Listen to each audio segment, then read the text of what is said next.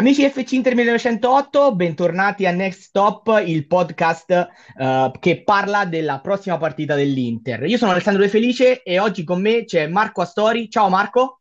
Ciao Ale, ciao Fabio, un saluto a tutti. E, e Fabio Alampi. Ciao Fabio. Ciao ragazzi, ciao a tutti. L'Inter arriva partita, dalla partita col Genoa e si prepara, siamo alla vigilia della sfida contro il Parma. Ehm, una vittoria netta, quella dei nerazzurri per 3-0, grazie alle reti di Lukaku, di Darmian e di Sanchez. Volevo partire proprio da questo con voi ragazzi e chiedervi co- come avete visto la partita, quelle che sono state le vostre impressioni eh, nel successo mh, contro il Genoa. Partiamo da te Marco, come hai visto la squadra e quali sono state le tue sensazioni? Ma allora la, la, partita è sempre stata senza storia. Io credo che l'Inter abbia confermato il suo momento di squadra migliore in questo momento a livello di forma in Serie A. Eh, l'unica eh, pecca, possiamo dire, che poi è stata risolta nel secondo tempo è non aver chiuso la pratica ben prima del settantesimo minuto. Eh, L'Inter poteva tranquillamente finire il primo tempo 2-3-0.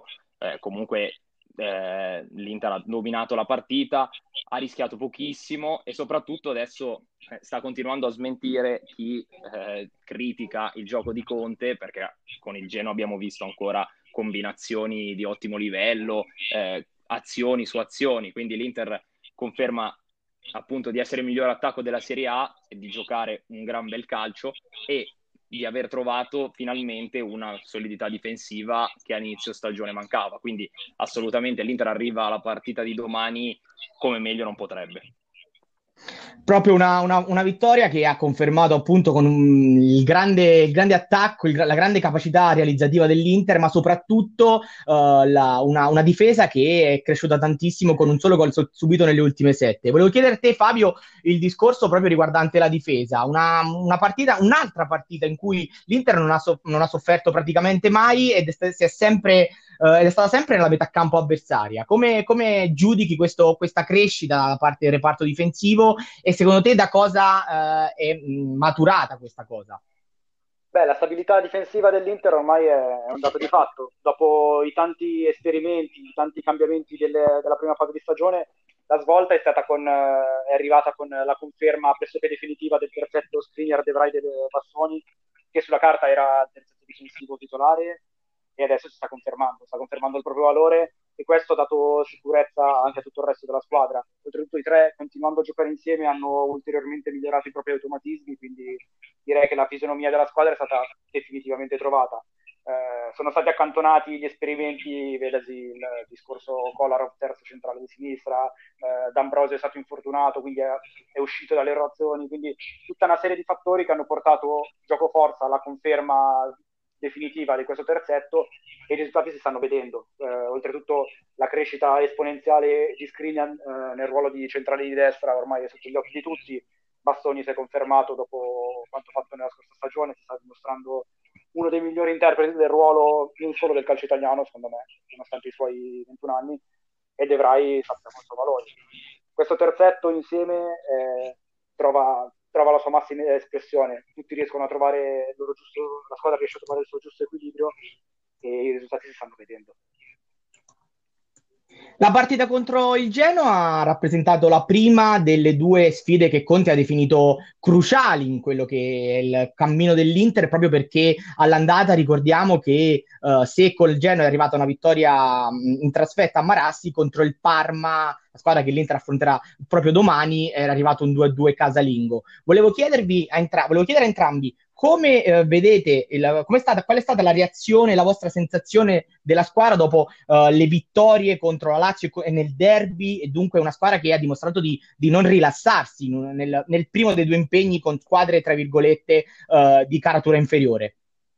Ma io dico questo, le parole di Conte su Genoa e Parma non sono assolutamente casuali, non sono scaramanzia, perché comunque se noi pensiamo non solo alla gara di andata ma anche ai tutti i precedenti da quando il Parma è tornato in Serie A, l'Inter ha sempre fatto fatica, cioè la, la partita con l'Eurogol di Di Marco piuttosto che eh, il 2 a 2 dell'anno scorso con quella mezz'ora di blackout nel primo tempo e poi come hai ricordato tu giustamente la gara di andata. È vero che all'andata l'Inter era ancora alle prese con eh, i giocatori che dovevano riprendersi dal Covid eh, non aveva Lukaku che si era infortunato, che poi avrebbe saltato anche la partita di andata con Real Madrid, eh, arrivava con Perisic seconda punta, arrivava con Kolarov e Ranocchia titolari, De Frey spostato sulla destra, quindi il momento era completamente diverso.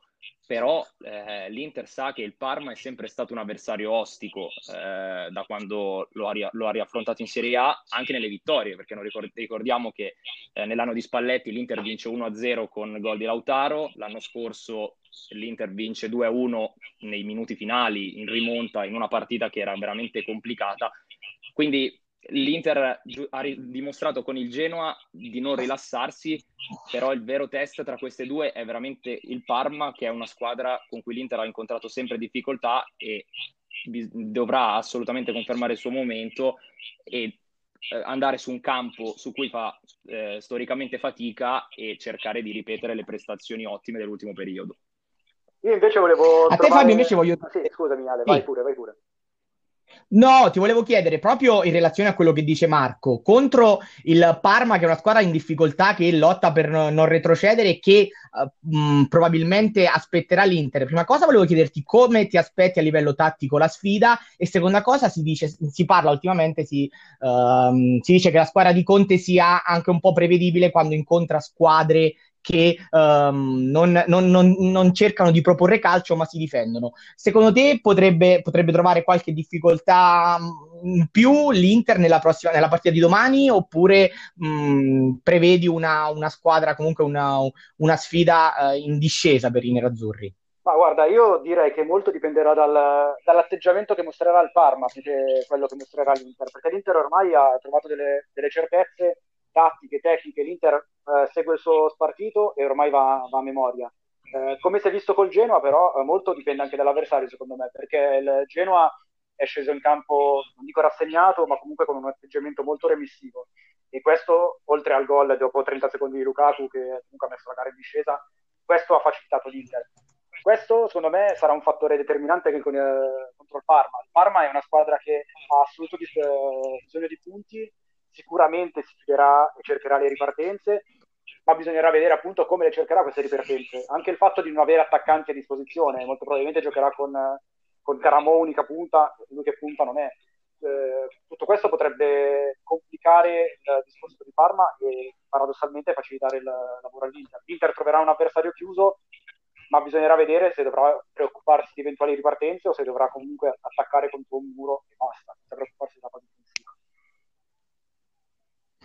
nella sfida di Parma, Conte recupera Kimi che era squalificato nel, contro il Genoa. Volevo chiedervi innanzitutto come avete giudicato la prova di Darmian, che è arrivato un po', eh, diciamo, tra le critiche dei tifosi per quello che era un acquisto che, mh, mm, sotto traccia, diciamo, e non, non, troppo sve- non, troppo pubblicizzato, mentre si sta tirando un giocatore molto utile. Come l'avete visto oltre al gol nella sfida contro, contro il Genoa? Partiamo da te, Marco. Ma molto bene, cioè lui ha mantenuto quello che è il suo status, cioè tutte le volte che è stato chiamato in causa lui ha sempre risposto eh, con grande dedizione. Io mi ricordo la, la, partita di Sassuolo, a Sassuolo giocò lui titolare e giocò benissimo, fece una partita a dir poco perfetta av- avendo davanti a sé Boga, che comunque è dei, un avversario complicato da affrontare.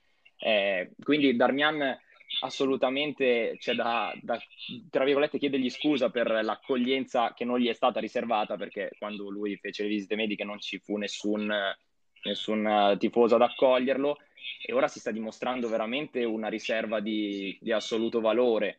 Eh, probabilmente tutti ad inizio anno avremmo messo magari Young come rimpiazzo di Hakimi, no? se, se Hakimi fosse stato assente dalla partita, invece Darmian assolutamente è la prima scelta dopo Hakimi, che ovviamente è insostituibile, e ha fatto veramente un ottimo lavoro e si è conquistato questo status di, di, di, prima, di seconda scelta dopo il marocchino, quindi assolutamente positivo e io sono sicuro che prima della fine della stagione Darmian in campo lo rivedremo ancora diverse volte.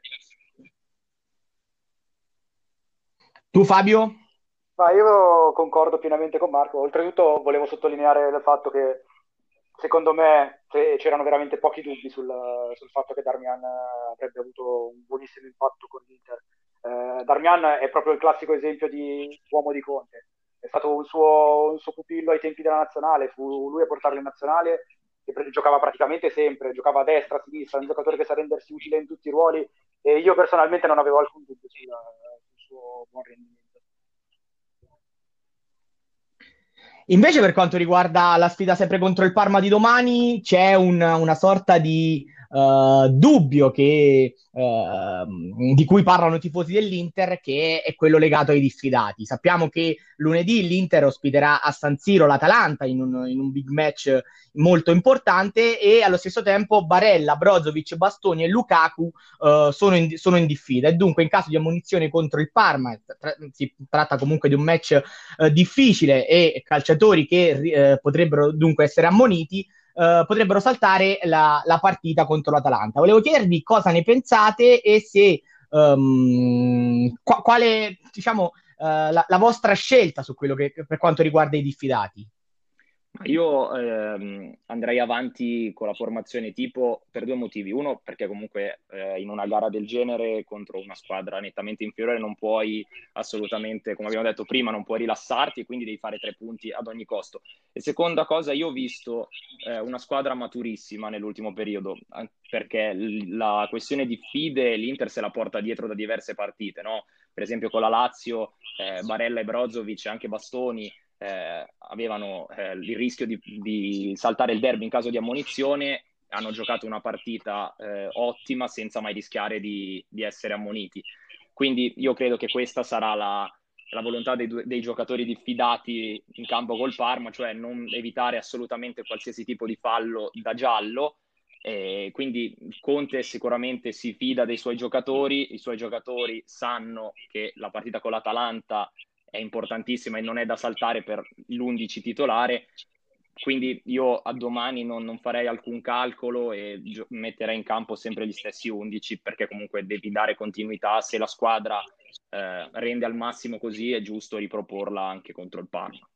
Assolutamente, guarda, concordo con te Marco anche perché io rimango del parere che tanto comincia a vincere col Parma, comincia a giocartela al 100% e poi si vedrà anche perché se, se, giochi con il rischio di pensare di poter saltare una partita, eccetera, eccetera, non vai da nessuna parte. Quindi comincia a mettere in discesa la partita col Parma e poi si vedrà, dai.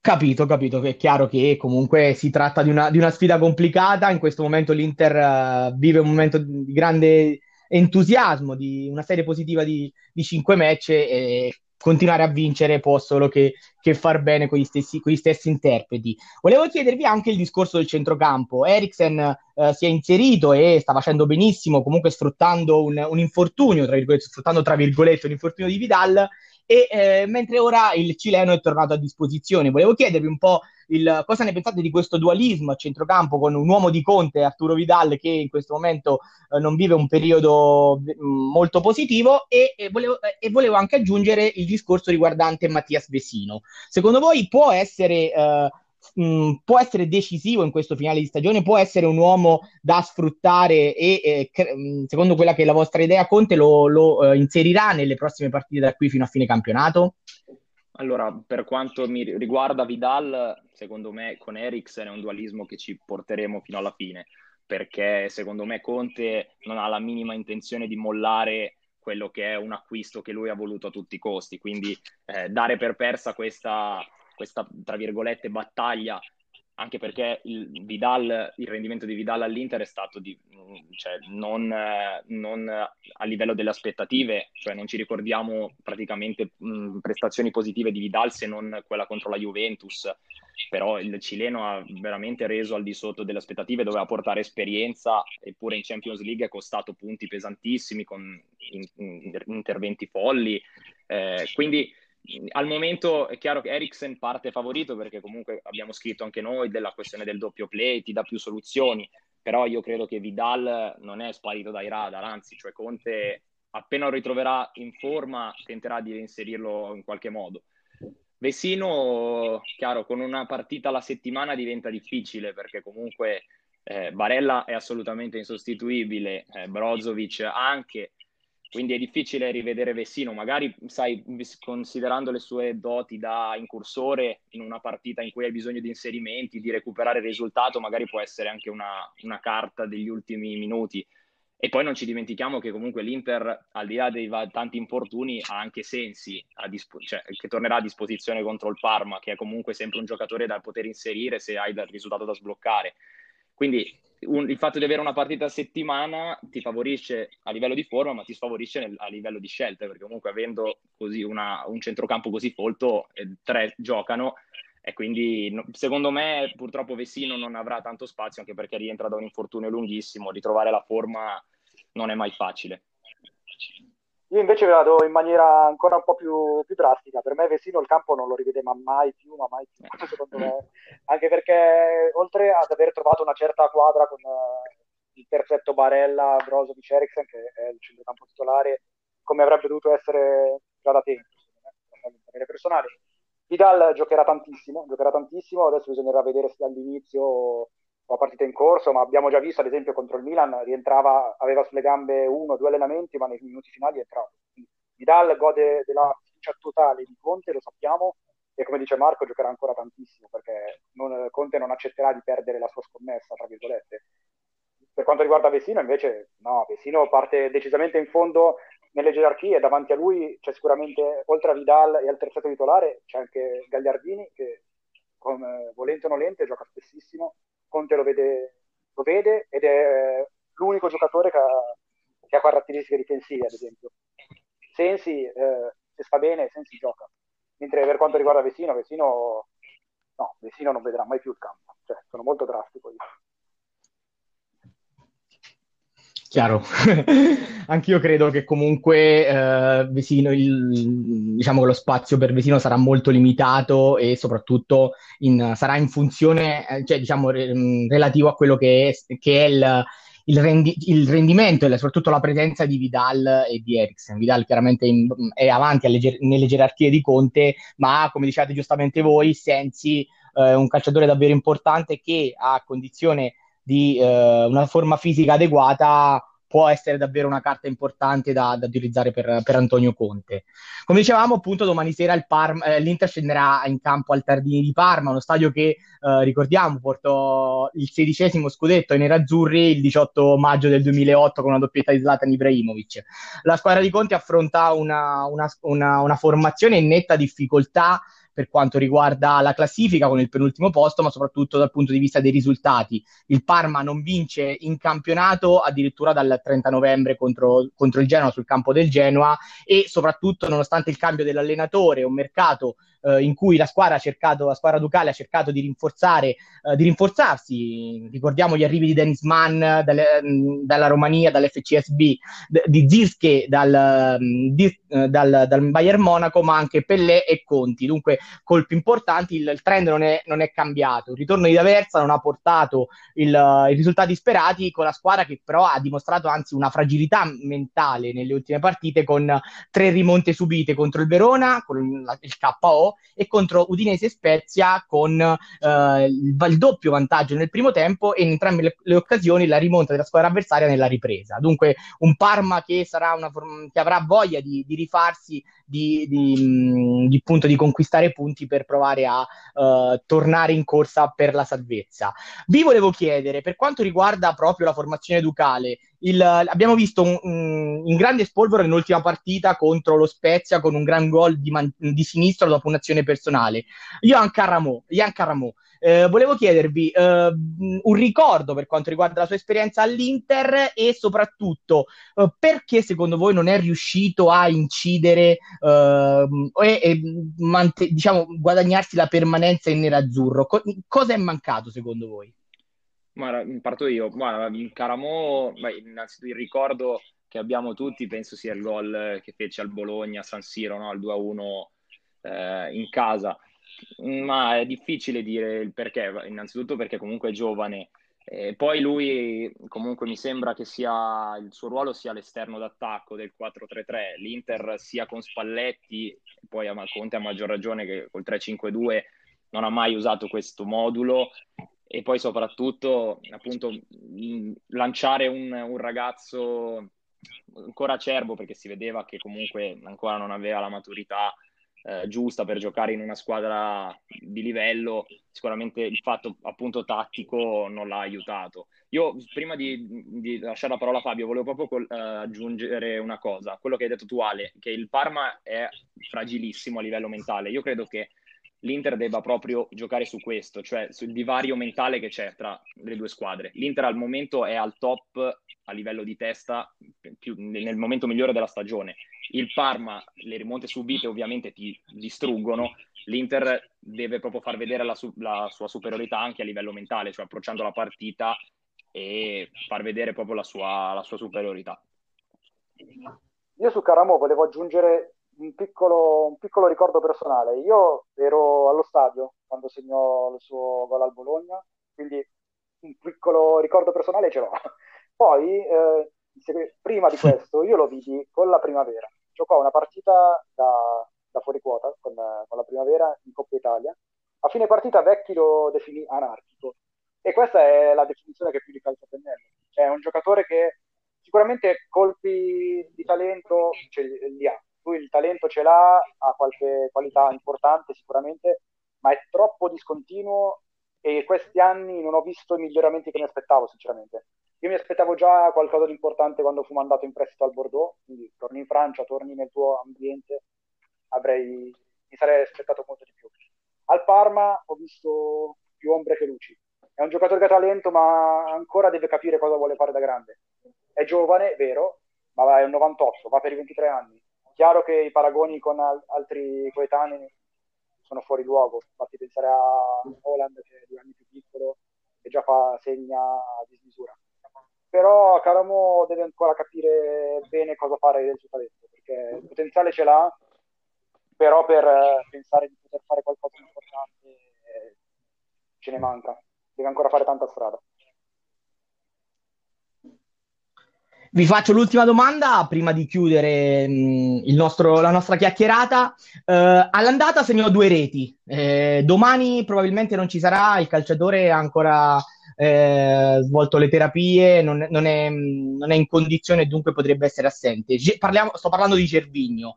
Sì, abbiamo raccontato su fc1908.it del delle trattative, dei, dei, contatti che ci sono stati più che trattative, ecco, dei contatti con Conte che l'aveva chiesto nel ruolo di quarta punta. Secondo voi può essere giusto per, per il mercato e dunque per rinforzare la, il reparto avanzato di nerazzurro? Mm, per me no, io sono sempre stato veramente dubbioso su questa, su questa cosa perché vedendo il, la seconda punta di, di, Conte, che è Lautaro piuttosto che Sanchez, è un giocatore che gira intorno alla prima punta, che eh, fraseggia, cioè Cervigno è un contropiedista puro. Quindi io non ho mai capito il perché il voler insistere su Gervigno come quarta punta. Per me proprio non c'entra niente come gioca l'Inter e assolutamente non, non andrei su questo acquisto, ma cercherei altro. Sono pienamente d'accordo, sono pienamente d'accordo, ma soprattutto avrei avallato il suo acquisto se fosse stata la quinta. Assolutamente. Quarta punta avrei cercato, avrei cercato qualcos'altro, avrei cercato sicuramente il vice Lukaku che è l'esigenza principale perché se manca Lukaku manca un centravanti puro all'Inter. Gervigno non ho mai pensato che potesse essere un giocatore che avrebbe fatto fare il salto di qualità a una grande squadra. Se lo prendi, lo prendi per, per avere una, una, soluzione tattica in più, un giocatore che ti può sparigliare le carte, quando si parlava di lui come quarta punta io non, ho mai fatto salti di gioia, sinceramente. Fosse stato come quinta punta avrei anche detto di sì, guarda. Capito. Ragazzi, si conclude qui la nostra chiacchierata. Io vi saluto, ringrazio Marco Astori. Ciao Marco. Ciao Ale, grazie. Ciao Fabio. Un saluto a tutti. E e Fabio Alampi. Ciao Fabio. Ciao a tutti, a presto. Io sono Alessandro De Felice, vi invito a restare su fc1908.it per seguire tutta la giornata tut- d'avvicinamento alla sfida del Tardini, il live durante il match e il post partita sempre su fc1908.it. Ciao!